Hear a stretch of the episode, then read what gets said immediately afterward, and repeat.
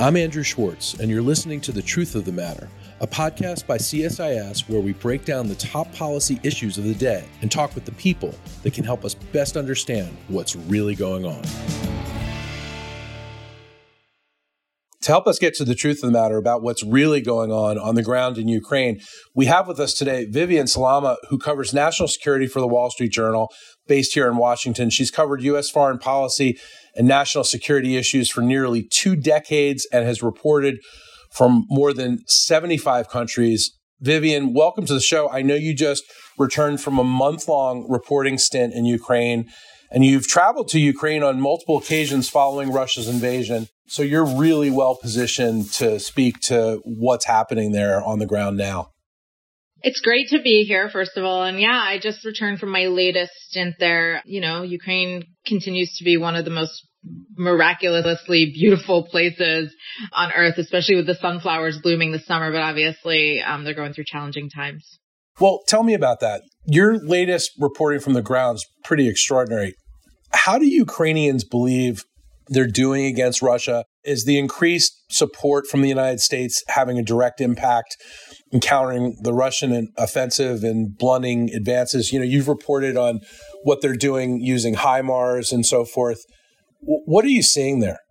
So uh, let me just start by saying, um, when I first arrived in early July, my one of my first stops was at the defense ministry. I interviewed the defense minister. It was my first time interviewing him since the war started. I interviewed him back in January, and the conversation was very, very different. I can get into that in a moment, but this is Reznikov you're talking about, correct? This is Reznikov. Yep, Alexei Reznikov. He emphasized that the HIMARS had been a game changer for them. At that point, they were on the ground being used by forces for barely two weeks. And already they said that they were seeing some differences allowing Ukrainian forces to edge forward a little bit in this very slow grind of a war. It is important to let listeners know, you know, we keep on talking about this being a war that's heavily based on artillery. So what does that mean? It essentially means you're shooting missiles from really long distances and it makes it very hard to fight a war that way. I mean, this is like World War II style fighting where you don't have, you're not using some of the more modern technologies that allow you to get closer to your enemies and allow for specific precision per se. But obviously the long range um, missiles that we have, the systems we have are much more modernized than they were in World War II days. And so you can have precision strikes if you have the right kind of long range artillery. And so that was the one thing that they had been begging and begging the U.S. for for so long. And the U.S. was very reticent in the beginning because they were so worried about how the Ukrainians would use it. A, they weren't really, they didn't have the proper training for it and it takes some time to train them. They're getting crash courses now on it. And really it's, it's like three weeks versus two or three months, which it should be. And then just the fear that they might fire some U.S. missile over the border into Russia, which is another issue that we can get into. That was something that Washington was very concerned about and the Ukrainians had to really fight and assure them, listen, you can see how well we're doing on the battlefield without these long range missiles. Give it to us. We'll show you what we can do. And so it's been over a month now since they've, they, they've had them out, actually probably closer to two months now since they've had them.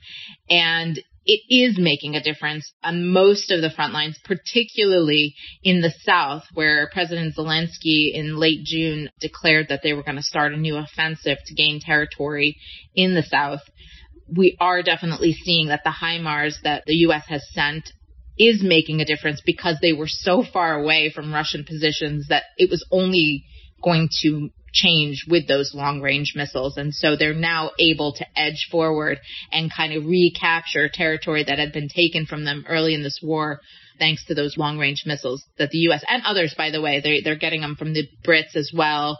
The Germans are now flirting with some uh, possible possible options, and so you know, they are getting it from others as well, but the U.S. HIMARS, you know, everyone in, on all the battlefields in Ukraine tell me that's the, those are the game changers.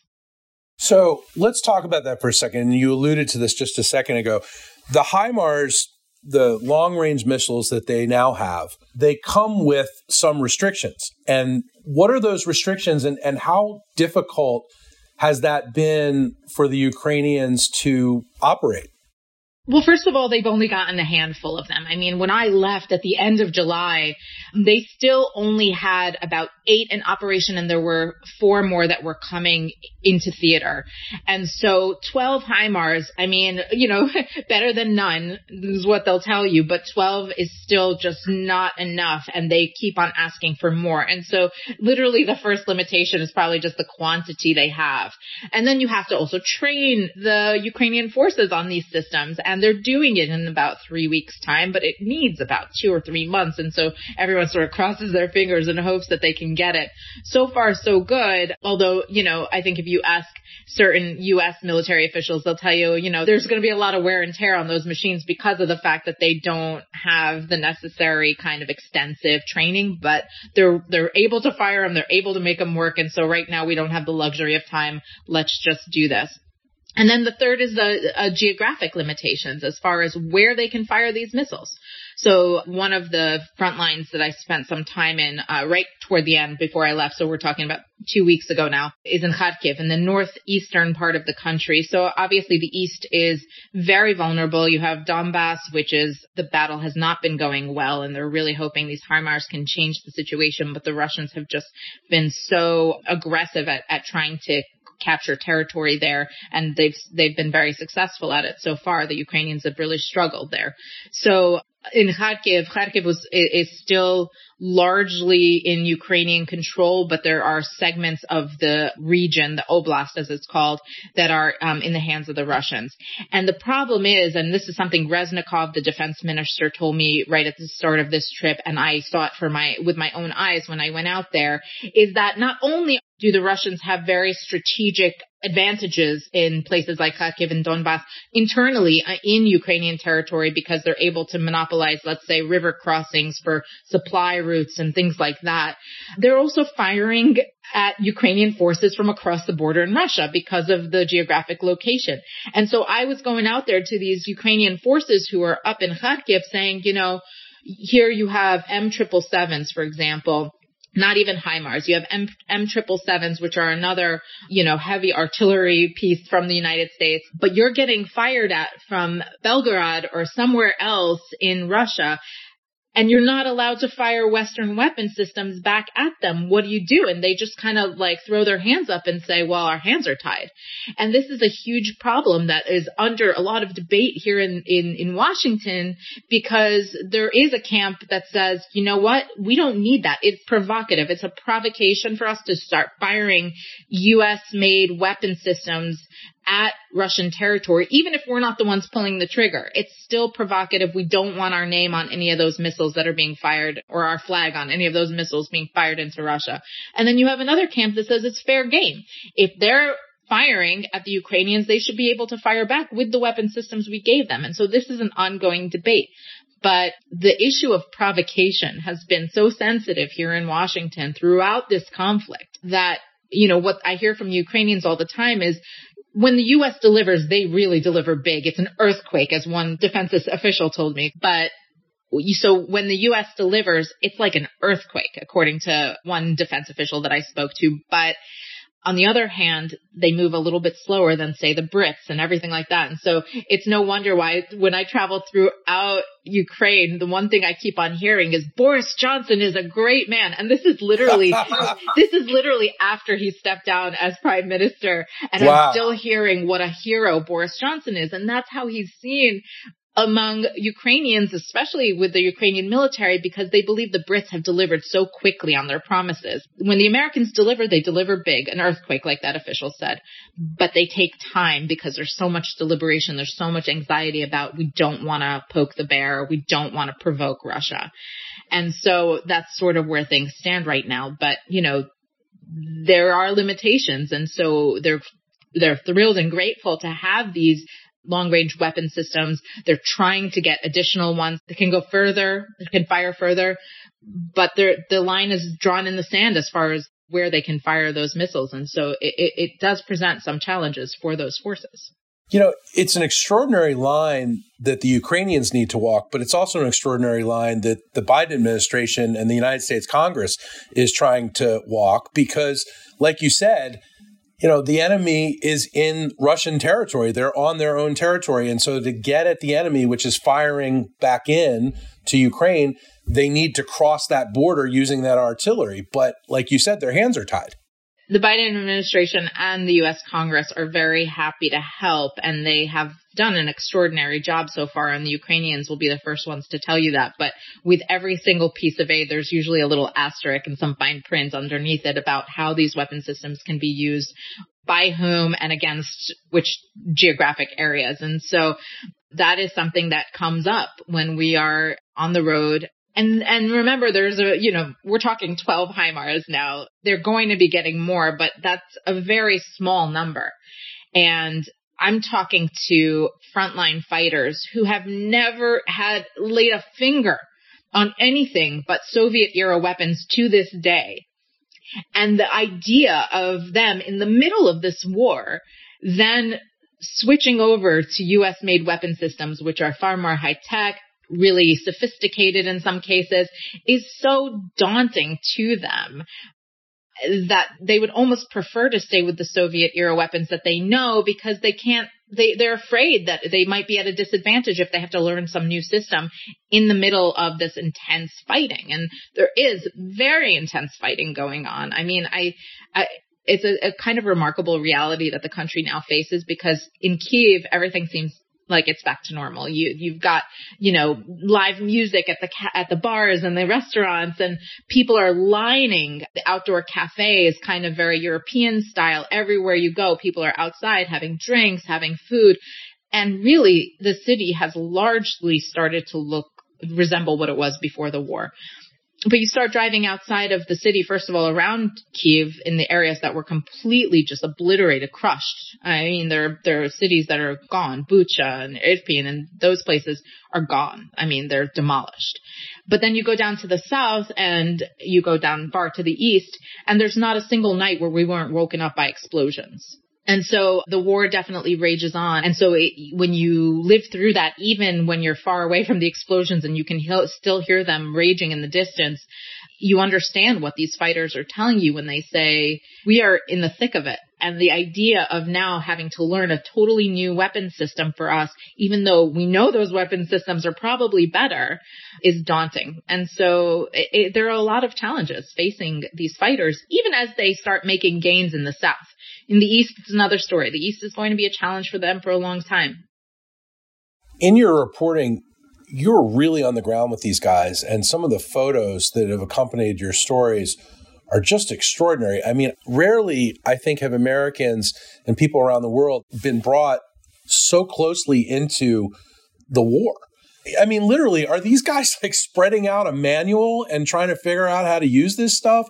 Are they, you know, what's it like for them on the ground? We see, you know, one view from pretty far away, but you were right there. I, I, not only was I right there, I think my ears are still ringing from the explosions because uh, when we went to Kharkiv, we we got within a couple of feet of the M uh, triple seven as it was being fired. They fired about twelve rounds at, at Russian targets while we were there. And that's that's an advanced howitzer. Is that what that is? Exactly, and it is loud. Let me tell you.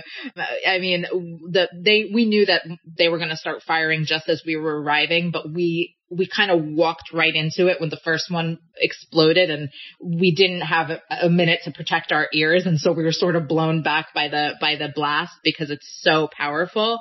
But for the rest of them we were able to and they actually came and gave us some like you know ear protectors which was very sweet of them. Uh, you know my photographer was the only one who could really use that because he his hands were occupied and he was literally like under the barrel as they were firing it. I mean the photographers are are are incredible in these situations. As a as a writer i, I I, can be a few feet back and watch the watch the whole thing, take it all in. These are very very heavy weapon systems. I mean, in this case, in in the geography from from frontline to frontline is so different that it and it's been so relevant, and I've tried to capture the different geographic features of every single part of the country because we're talking about a massive massive country now.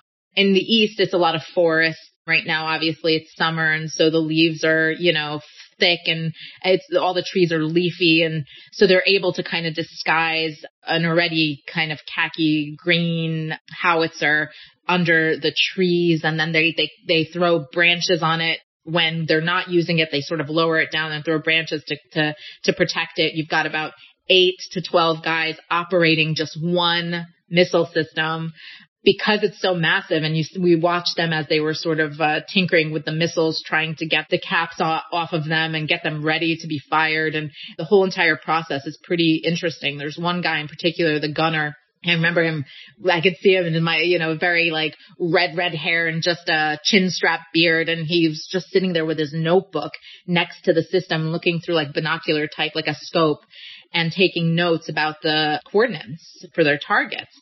And then he would tell them, move it to the left, move it up, move it down, you know, and he, he would do that for a good few minutes, kind of trying to get it exactly where they want it to hit. And then with almost no warning, he'd say contact and everybody would duck down and cover their ears.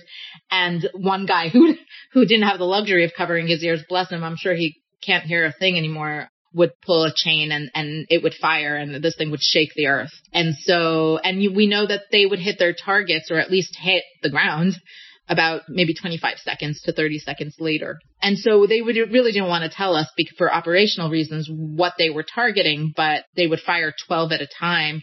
And then we all had to dive into trenches after that because we expected return fire. And so, you know, we got into the soggy trenches with them. It was pouring rain at that point, I remember, and, you know, trying to work with them and they were just busy as hell. I mean, you know, an active frontline when you see one because, you know, when they're not active, the guys are sitting around smoking their cigarettes, they're chilling out, you know, they're joking around with us. But in that one in particular, because of the fact that they had just fired 12 rounds, we were expecting incoming. And so they were like all running around. It was hard to get them for two seconds just to ask them some questions. And, and that's sort of the reality of it. Um, in the South, I, I will just say really quickly, I saw a lot of traumatized fighters. There have been some really, really ugly days, um, in the South. And now they are making gains. That's actually where they're making gains is in the South. And so one would think that they would have had a little bit more optimism and up, been upbeat, but they just saw really ugly days right as we were arriving there. And they had just received some HIMARS that were starting to make the difference for them. But prior to that, they were getting massacred. And unlike in the East where you have thick forests, in the South, you're talking about mostly fields of wheat, sunflowers, and watermelon. So you have these huge open areas with very little cover. And one of the things that the Russians have proven really good at is drone warfare. And they're very good at, at, digging trenches as well, is what I kept on hearing from these, these fighters. And so between their use of drones, their use of jamming systems so that the Ukrainians cannot fly drones back, and their ability to dig trenches, they were doing really well in the South for a long time. And the Ukrainians were just getting their positions hammered constantly. And that's why they had to keep such a big distance. And that's why they desperately needed these long range missile systems to fight, especially in the South. They were really going to make the difference. Like I said, their hands are tied with the HIMARS in the Northeast because a lot of these missiles are coming in from, a lot of the fires coming in from, from Russian territory and they can't fire back with U.S. systems, but they can do it in the South. And so they are starting to make progress. So when you're with them, like you just described, and there's a lot of action and the, the rockets go off, the missiles are launched. I understand they won't tell you what the target was, but will they tell you whether it was successful or not? They did in a sort of passing way, and I had it in my story where I was kind of pestering them saying, uh, because I heard one of them say, we got it. And, you know, actually I'm working through a translator. Um, we, we work through fixers, um, who are amazing, brave, low, you know, Ukrainians who join us in the field. And my fixer told me because I'd been asking and he told me the one guy over there said, we got him. So, you know, we do, we do find out somehow or another. I mean, they're very happy to gloat about it, maybe in unofficially when they do get their targets, but they're also very sober in knowing that just because they hit a target doesn't mean they're not about to receive some ugly incoming. And so, and they've they've kind of been through this before, this cycle before of like don't get too cocky because you know anything could happen at any moment. And so i found them to be pretty pretty humble about it if if nothing else. They're happy when they make gains but they know that this is going to be a really long slow grind of a war and so they're not celebrating anything yet. And they know that danger's constantly around the corner I mean, well, this is sort of the psyche of the Ukrainians even getting into this. So I mentioned earlier that I had interviewed the defense minister Reznikov about three weeks before the war started. And one thing that he said to me at the time when I told him, you know, these are grave warnings, this looks imminent, what are you going to say to this? And he told me I was buying into the hysteria of my, of the American government. And this was something that the Ukrainian government had been saying over and over again, trying to calm their people down because because they didn't want some economic backlash. President Zelensky himself telling everyone remain calm. There's nothing to worry about. You know, we have this under control. We know our enemy etc. And so when I sat with him this time, it, it was the first time I'd seen him one on one since the war started. And I said, you know, you told me that I was buying into the hysteria. What do you say now? And he, so he started to explain. He said, well, you have to understand we've been living with this threat for eight years and we don't want anyone to get complacent and think that the threat had gone away or had changed in any way. To us, the threat that we faced in 2014 you know, when the Russians annexed Crimea and began to foment some discord in Donbass, they said, you know, we've been, we've been struggling with the Russian occupation and inv- invasion since then. And to somehow color this as something different for us is not the right approach. And so that is our thinking. I know the US thinks differently and the European governments, other European governments think differently, but that's how we approach things. And so that is sort of their, their way of looking at it. Whether or not it was the right or wrong way, that's not for me to say, but they insist that the threat has never diminished from across their border. And so what they are facing now was just what they call the Great War. They were always expecting the Great War, but they ha- believe in themselves to have been at war with Russia all this time. And that is true. And is that the biggest difference that you've seen between the Ukrainian attitudes towards the war and the U.S. attitudes towards the war? Well, that's probably a longer conversation because the U.S. attitude toward the war will be very interesting to uh, to analyze I think in another 6 months to a year. When we get into an election cycle and we are sort of taken away from sort of the daily focus on Ukraine that we had seen probably for the first five uh, months of this war, then it will be a question of whether or not the public pressure is such that it will continue to push U.S. leaders to continue fighting for Ukraine or whether or not the leadership is sort of deferred to European countries like the French and the Germans who, you know, believe this to be a, a threat in their backyard and they have to take it very seriously. The U.S geographically being more physically removed from the threat of Russian invasion and Russia's threats toward Europe it will be interesting to see if we can sustain that. And so far, the Biden administration insists that they will remain committed and uh, support Ukraine for as long as possible. But whether or not that is actually going to continue in practice, and particularly in Congress, if we see Republicans, for example, taking the majority, for whether or not they will continue to justify the expense to their constituents in the long term. And even though national security, something like the expenses that uh, the the money that goes to support Ukraine, for example, is obviously coming from a very different basket than the money that would go to alleviate economic woes here in the country. It's a hard sell to most voters who don't understand how that works. And so that is going to be a challenge for lawmakers in the coming months. And it will be very interesting to see if they continue to justify U.S. support for Ukraine in the long term. One thing that someone said to me recently that resonated with me because I, I, do think it's very true. They said the most patient person in this conflict is Vladimir Putin. He believes that the absence of this Ukrainian territory as part of his larger orbit, the Russian orbit, is existential for Russia. And so he will rest at nothing to continue with this.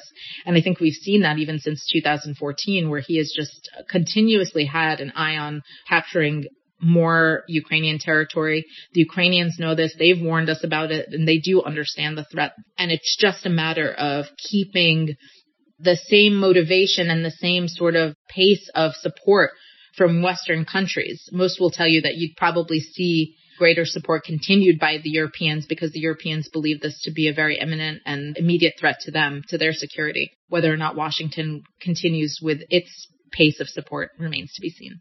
Vivian, thank you so much for sparing a few minutes today to talk with us about this. Really an incredible view into your reporting and some of the things that you saw and heard while you were there. Thanks so much. Oh, it's my pleasure. Thank you so much. If you enjoyed this podcast, check out our larger suite of CSIS podcasts. From Into Africa, The Asia Chessboard, China Power, AIDS 2020, The Trade Guys, Smart Women, Smart Power, and more. You can listen to them all on major streaming platforms like iTunes and Spotify. Visit csis.org slash podcasts to see our full catalog